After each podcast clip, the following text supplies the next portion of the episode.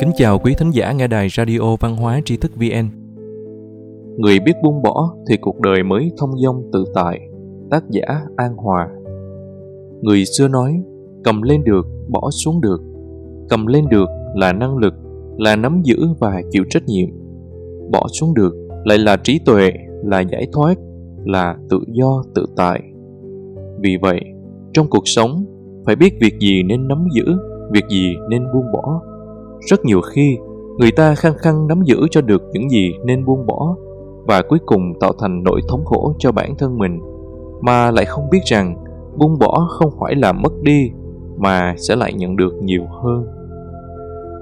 Nếu nắm giữ mà không hạnh phúc không vui vẻ thì chi bằng hãy buông tay.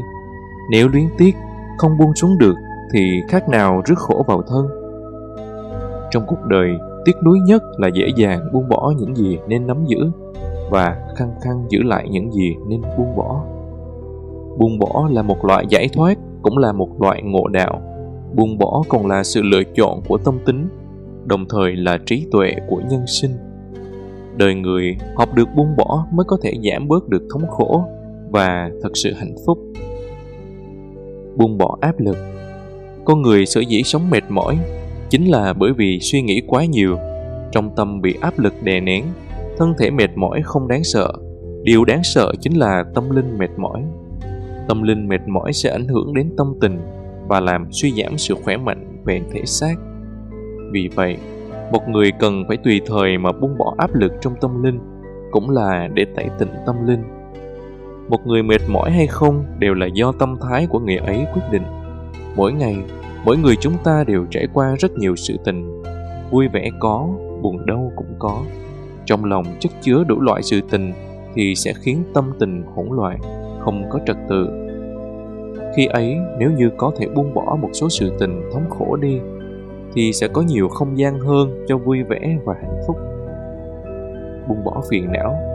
Một người muốn học được cách buông bỏ phiền não thì trước tiên cần học được cách tiếp nhận, sống thuận theo tự nhiên thản nhiên đối mặt với những điều rủi ro trong cuộc sống. Học được cách đối đãi với nhân sinh bằng tâm thái tích cực, nghĩ nhiều đến những điều tốt đẹp hơn. Rất nhiều người sở dĩ thống khổ là bởi vì họ luôn nghĩ đến những điều xấu xa, tiêu cực đã xảy ra. Đối với một việc gì đó không đúng đắn, đã nhận thức được rồi thì hãy nhìn về phía trước để bước tiếp. Nếu chỉ ngồi đó hối hận thì bạn sẽ chỉ chìm trong sự dày vò, sự đau khổ đó mà thôi quá nhiều phiền não sẽ khiến con người mệt mỏi. Vậy sao không buông bỏ xuống để đi được đoạn đường đời thông dong tự tại? Quên đi sự tự ti. Không phải ai cũng đều có thể trở thành vĩ nhân, nhưng mỗi người đều có thể trở thành người có nội tâm mạnh mẽ. Một người tin tưởng chính mình, tìm đúng vị trí của bản thân mình thì sẽ có được cuộc đời giá trị. Việc gì là mình có thể làm? Việc gì là mình không thể làm? Hãy buông bỏ suy nghĩ này, bởi vì nó sẽ khiến bạn bị hạn chế trong một vòng cấm ấy. Hãy mở rộng cách suy nghĩ ra, có thể bạn sẽ còn bay cao hơn những gì bạn tưởng tượng trong suy nghĩ đấy. Rời xa suy nghĩ tiêu cực. Người xưa nói, tướng do tâm sinh, cảnh tùy tâm chuyển. Một người có suy nghĩ tiêu cực thì hoàn cảnh cuộc đời của người ấy cũng sẽ không tốt.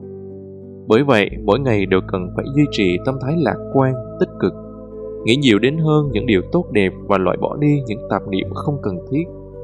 Người có tư tưởng bi quan thì tinh thần sẽ xa suốt nhìn vấn đề sẽ luôn thấy mặt không tốt. Nghĩ sự việc gì cũng liên tưởng đến mặt không thành công, thường tự cảm thấy bản thân không bằng người khác. Người xưa có câu, ông trời sinh ra ai thì người đó tất sẽ hữu dụng.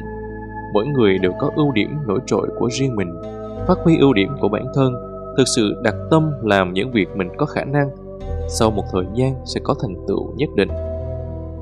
Cải thiện tâm oán hận.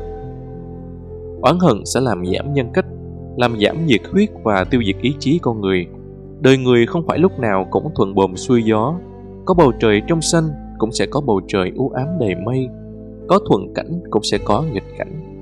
Bất kể điều gì không hài lòng thì đều là một loại khảo nghiệm, một cách tôi luyện oán hận không thể giải quyết được vấn đề chỉ làm tăng thêm phiền não cho nên thay vì oán hận chỉ bằng hãy tìm cách cải thiện sự việc đi khoan dung người xưa có câu tâm để vô tư, thiên địa khoan, tư tâm điền hung thốn bộ nan.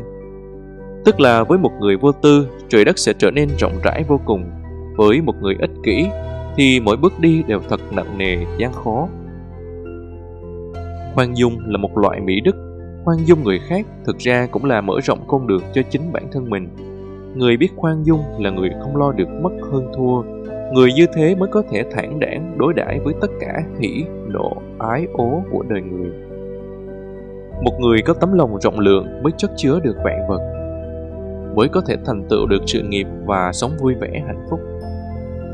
Trong cuộc sống, mỗi người đều có những mệt mỏi do người khác mang đến và cũng có những mệt mỏi do chính bản thân mình tạo ra. Có người sẽ chìm đắm trong đó, nhưng có người lại thoát ra được. Chỉ khác biệt ở chỗ người đó có thể điều chỉnh được tâm thái của mình hay không, có thể buông bỏ được hay không mà thôi. Vài ngày qua, chúng tôi nhận được rất nhiều tin nhắn từ độc giả trong nước phản ánh họ không thể truy cập đọc tin từ tri thức VN như bình thường. Điều này thật đáng tiếc. Chúng tôi mong rằng quý vị sẽ cài các phần mềm VPN vượt tường lửa vào điện thoại và máy tính của mình để có thể truy cập vào trang web tri thức vn.net để đọc được nhiều bài viết của chúng tôi hơn. Điều này, người dân ở đại lục đã phải làm từ rất lâu rồi, hoặc quý độc giả có thể cài ứng dụng mobile tri thức VN để đọc tin cho thuận tiện. Một lần nữa, xin cảm ơn quý độc giả đã đồng hành cùng tri thức VN. Đừng quên nhấn subscribe, đăng ký kênh của chúng tôi và để lại bình luận bên dưới. Xin chào và hẹn gặp lại.